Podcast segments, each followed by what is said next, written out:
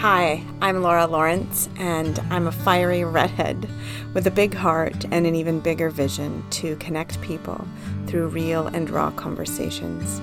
My journey started as an educator, but life threw me an unexpected curveball that took me on a messy but magical journey of discovering my way back to myself. Speaking from the heart cannot begin without first acknowledging my own privilege as a settler here on Treaty 6 territory traditional homeland of the Cree, Saulteaux, Dakota, Lakota, Dene, and Metis people. On my journey of learning and unlearning, I will forever be grateful to a man named Perry, a residential school survivor who first opened my eyes and broke open my heart to the undeniable truths that he and so many other Indigenous people experienced right here in this province of Saskatchewan and our country of Canada. Acknowledgement of pain is where our journey of healing all begins. Whether you're here to recharge, reconnect, or just escape for a few minutes from the noise and heaviness of life, there's something here for you. So pull up a chair, let's laugh, let off some steam, and grow into the next version of ourselves together.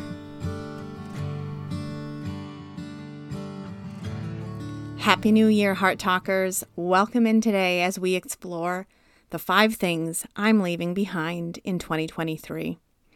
It's no surprise to me that when I woke up this morning on January 1st, 2024, I still felt the same nagging pain in my right shoulder and hip that I've been trying to get a handle on for months now. I still felt the familiar pattern of feeling stressed in the morning amidst a busy household with little people who are exuberant with energy and the same trigger response to a heightened nervous system. I made myself a promise that I'd get up and go to the gym before taking the kids to a New Year's Day movie. And no surprise to myself or my husband, I did not make it to the gym yet. Now, as I've grown older and I've spent the last decade immersed in self exploration through a variety of modalities that have helped me to work through layers of beliefs, conditioning, and programming, I have come to realize that the turnover a new year always brings with it the same me. So there's something about the way our minds work as humans that keeps us attached to cycles and patterns. And as much as we crave change, our brains more crave the comfort of patterns and predictability because that's how physiologically they're wired. In fact, our brains are not wired for change, they're wired to conserve energy. The part of our reptilian brain, called the basal ganglia, is where patterns and habits are formed. The reptilian brain is also responsible for the fight or flight response. Much of the time, this part of the brain operates on autopilot, so we scarcely even have to think about everyday activities the autopilot just guides us through in a world that brims with stimulation of sights, sounds, smells, tastes, and touch. Often we find that our reactions are very autonomic, especially when it comes to how we express emotion, how we process emotion, and how we communicate with others, because those are patterns that were all learned and ingrained in our formative years between the ages of zero to seven. So, to put it simply, we were programmed by what was modeled for us in our homes as children. The start of a new year always brims with the potential to set new goals, to make resolutions, to get a fresh start. This romantic new year, new you kind of approach that society dishes out to us. But many of the patterns and habits we'd like to change, again, are stored in that formative program in our reptilian brains. So think of change as rewriting hardwiring or encoding a brand new program over a program that's existed there for decades and was written with a code that might not be accessible any longer. So much easier said than done. So, what I've come to learn in every new year is that I'm always the same me and it's not really a fresh start as I'm still walking into the next year with the same set of patterns and conditioning and beliefs and challenges as I was the previous year, but I always challenge myself to explore my perception and to dive into a deeper awareness of what change might look and feel like for me. Society romanticizes change and tricks us into believing that it's as easy as writing down affirmations or setting goals or creating vision boards, which all are beautiful processes to help guide us through a new year. And all things that I have done and personally continue to do. But it's interesting how, as fascinated we are with change, change is really the hardest thing that we will ever do. And it's not because we don't have the will to change or even the willpower, but our subconscious often outweighs our will. It's how the wiring works. And it might take a while, but the boomerang effect, as I like to call it, always seems to come around and bring us back to those familiar patterns that were modeled and are ingrained in our subconscious. Having said all this, uh, I do believe that I and you have the capacity to embrace self awareness, self reflection, and to explore what change might look like for us in patterns and behaviors that no longer serve us. But to do that, we need to be willing to go beyond the surface work. For me, that means a deeper level of self care that involves multiple different therapies and practices, including body talk, Reiki, access bars, meditation, breath work, all of those things immerse me in the mind body connection and awareness of how my body really plays out what's happening in my mind. And many of those modalities, body talk most of all, has mm-hmm. gently guided me through my subconscious programming and my attachments to things that keep me stuck in a rut. So for me, it's meant putting these lists and goals and vision boards into action by dealing with the layers of the onion, so to speak, that prevents me from accessing change because of the autopilot that my reptilian brain defaults to. What's familiar and what feels safe for me. So, how I react and respond to stress, how I express my emotion and love for others, and how I expect love and communication from others, and mostly how I speak to myself and the expectations that I set forth for myself. Self reflection is such a gift we can give ourselves as we move into a new season of life. And with that self reflection could should come a ton of grace.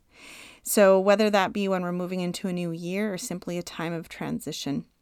So, here are the five things I want to share with you upon reflection of my last year, of things that I want to truly be intentional about as I move into 2024. Number one. Now, this one requires an awareness to call myself out on my own BS. It's simply this I want to be intentional about the awareness I have about excuses that I make for myself. Excuses that deny me access to new paths and patterns of mental or emotional or physical wellness.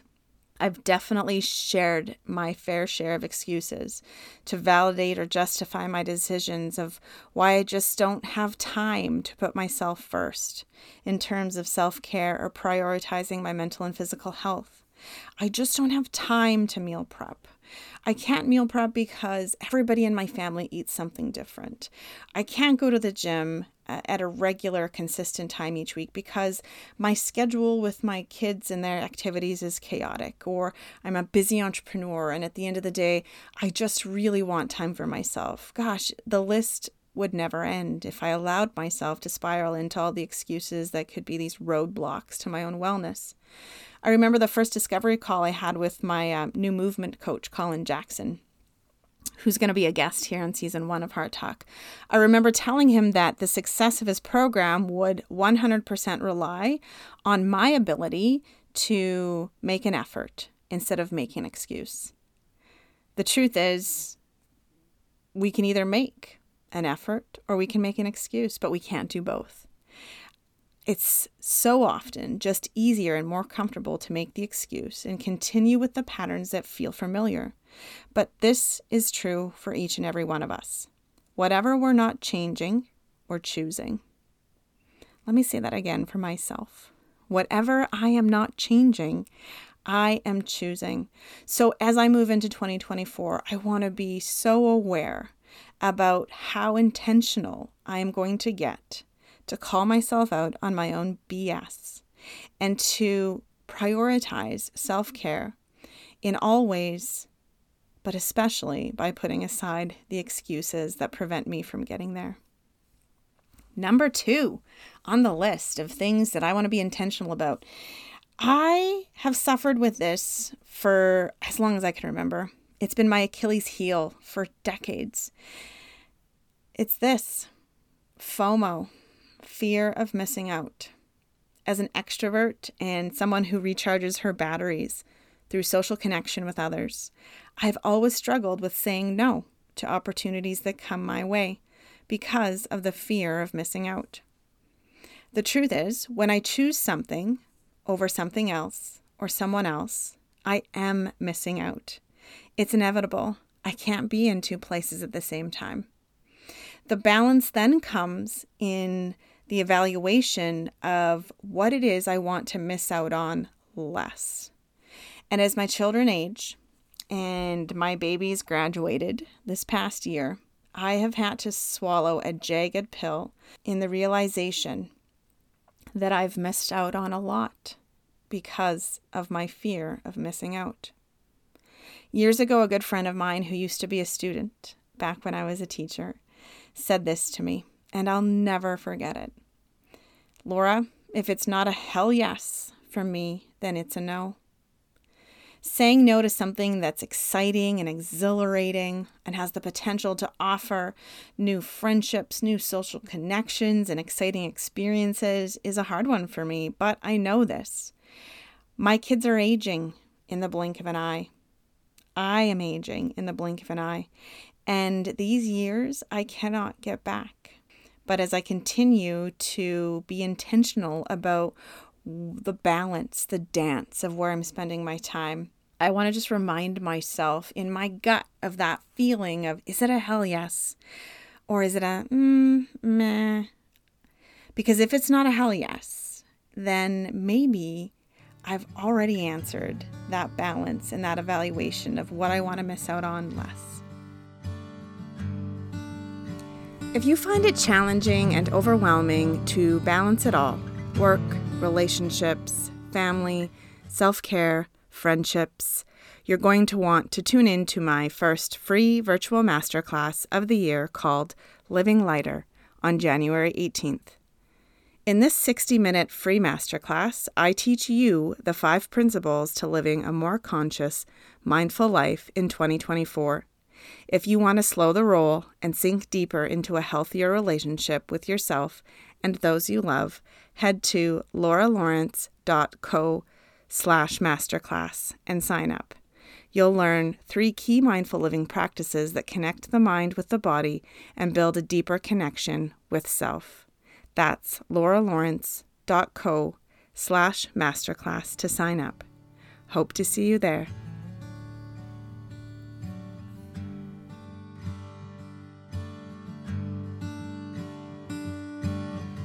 Number three, this is something that each and every one of us struggles with.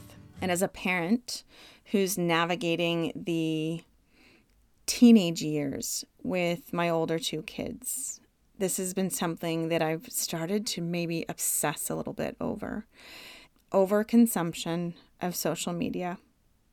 Now, I'm going to call my kids out on it. I'm going to have to call myself out on it first. Now, the research says there is no doubt that engagement with social media fires our brains up in the same way other dopamine seeking behaviors like consuming sugar and addictive substances does. In doing a quick Google search regarding the effects of social media use on the brain, you'll quickly see how powerful of an influence it has on the capacity to actually rewire our brain. In fact, uh, in the early 2000s, there was a new term coined for people who suffer from a phobia of losing connection to their mobile phones. They're said to suffer from something called nomophobia or no mobile phone phobia. It's an insatiable need to use or log on to social media excessive concern for social media and spending so much time and energy on social media that interferes with other crucial aspects of life, a social media addiction. In doing some research on this, because believe me, this is a topic that I'm going to explore in a future episode, I found a very interesting study done in 2023 in India by Dr. V. Thangavel. And here's what his report had to say, or a couple things anyway that stood out to me. The dopamine rich social contexts that social networking sites offer are primarily responsible for the phenomenon of social media addiction. The dopamine rich social contexts that social networking sites offer are primarily responsible for the phenomenon of social media addiction. To encourage users to utilize their products as often as possible, social media companies create the same neural circuitry that is brought on by recreational drugs and gambling. Social media has a neurochemical effect on the brain that makes it physically and mentally addicting. Self disclosure on social networking sites activates the same area of the brain that lights up while using addictive substances, per a new Harvard University study. This can be seen in how people use social media when they receive a notice, such as a like or a mention. Their brain releases dopamine along reward pathways, making them feel good. With comparatively little work, social media offers an infinite supply of instant benefits in the form of other people's attention. Through this kind of positive reinforcement, the brain rewires itself, leading people to crave likes, retweets, and emoticon reactions. Now, here's something that I particularly found interesting in this study. So, Dr. Thangavel says people talk about themselves a startling 80% of the time on social media, compared to an estimated 30 to 40% of the time in the non virtual world, where the focus is on showcasing one's life and accomplishments. A person's brain is stimulated to release dopamine when they share an image on social media, which reinforces the behavior and feeds the habit. Now, as I try to teach and talk to my teens about the physiology of the brain, the reward pathways of using social media, I must first evaluate and acknowledge my own patterns of social media use. Now, a couple of years ago, I had already realized how my social media engagement was wreaking havoc on my mental health. And so I did a couple of things to set some healthy boundaries for social media use. It's been a few years now since I disabled all notifications from all apps, which gave me my power back in terms of allowing me to choose which app I would actively spend time on and who I wanted to engage with. I still have not turned those notifications back on. And it has meant in some tough lessons of, you know, missing a practice or missing out on some information from my children's extracurricular teams or schools. But I love being able to just choose where my attention goes uh, and the time that I spend on these apps. So I encourage you to look at where you're using your time on your social media apps and how you can engage in some boundaries that set time limits that take your brain away from that hijacked response of the ding or the notification. It's like when i when i see it happen it's like pavlov's dog the response to which our brains are wired to attend to these notifications I'm challenging myself to set even more strict boundaries for myself and to help guide my teens through that as well. As I don't love where technology is taking our social connections. I, I don't. And I can say as a parent, it is something that consumes much of my time and my grief and my sadness. And I long for a simpler childhood for my kids that's for another episode. All right, so let's keep let's keep going. Number 4. The fourth thing that I want to leave behind in 2023. Now listen, let's be honest, I'm not going to leave this behind, but I want to want to be more intentional about calling myself out on this one as well, and that's using work as a coping mechanism. A couple of weeks back, I was a guest on the Hard Knocks Talks podcast with Daniel Hearn, and his podcast primarily deals with navigating through addictions. I myself don't have a particularly mind blowing story about coming back from a first person addiction other than I can very much associate addiction for me with my engagement in work. Work is definitely a coping mechanism. And when I feel stressed and when I feel like I need to avert conflict, I will go and I will immerse myself in work. It's easy to say that I work as much as I do because I'm so passionate about it, because it lights me up, because I'm finally doing something where I feel like my heart has been called to. It's purpose driven work. But the truth of it is, is that as long as I'm working, I'm not connecting with my loved ones. As long as I'm working, I'm not doing the deeper layered work that I need to work through that subconscious program and patterns and and attachments to beliefs that keep me stuck in stress-filled ruts. So as I move into a new year, I am going to challenge myself to set further boundaries on what work looks like for me. Last year I decided that I wasn't going to work after after dinner, after supper, whatever you call your last meal of the day. I decided that the laptop wasn't going to come out. And for the most part last year, I did quite well with it. There were definitely some times when I was publishing and uh, launching behind closed doors that I had to pull some long hours. But for the most part, I'm pretty proud that I kept true to that not working uh, after supper. I read a book that the author shared about how difficult it is for entrepreneurs to set boundaries for work because truthfully, we have all the freedom, yet are so attached to the hours of which we put into work that we could work so many hours a day and not even realize it. One of the things that he said was make sure that you designate a particular work space for yourself in your home. So if you're an entrepreneur listening, I mean, this is one of the takeaways that I just thought was like mic drop for me was not work from your couch, not work from your bedroom, not work from your bathtub when you're trying to take a relaxing bath, but designate one space. Designate one space in your home that would be your workspace and be sure to work nowhere but that space. All right, last but not least, the fifth thing that I'm going to try to leave behind in 2023. Again, I don't know. This is just something that I'm just so keenly aware of, and it's having a jam packed schedule.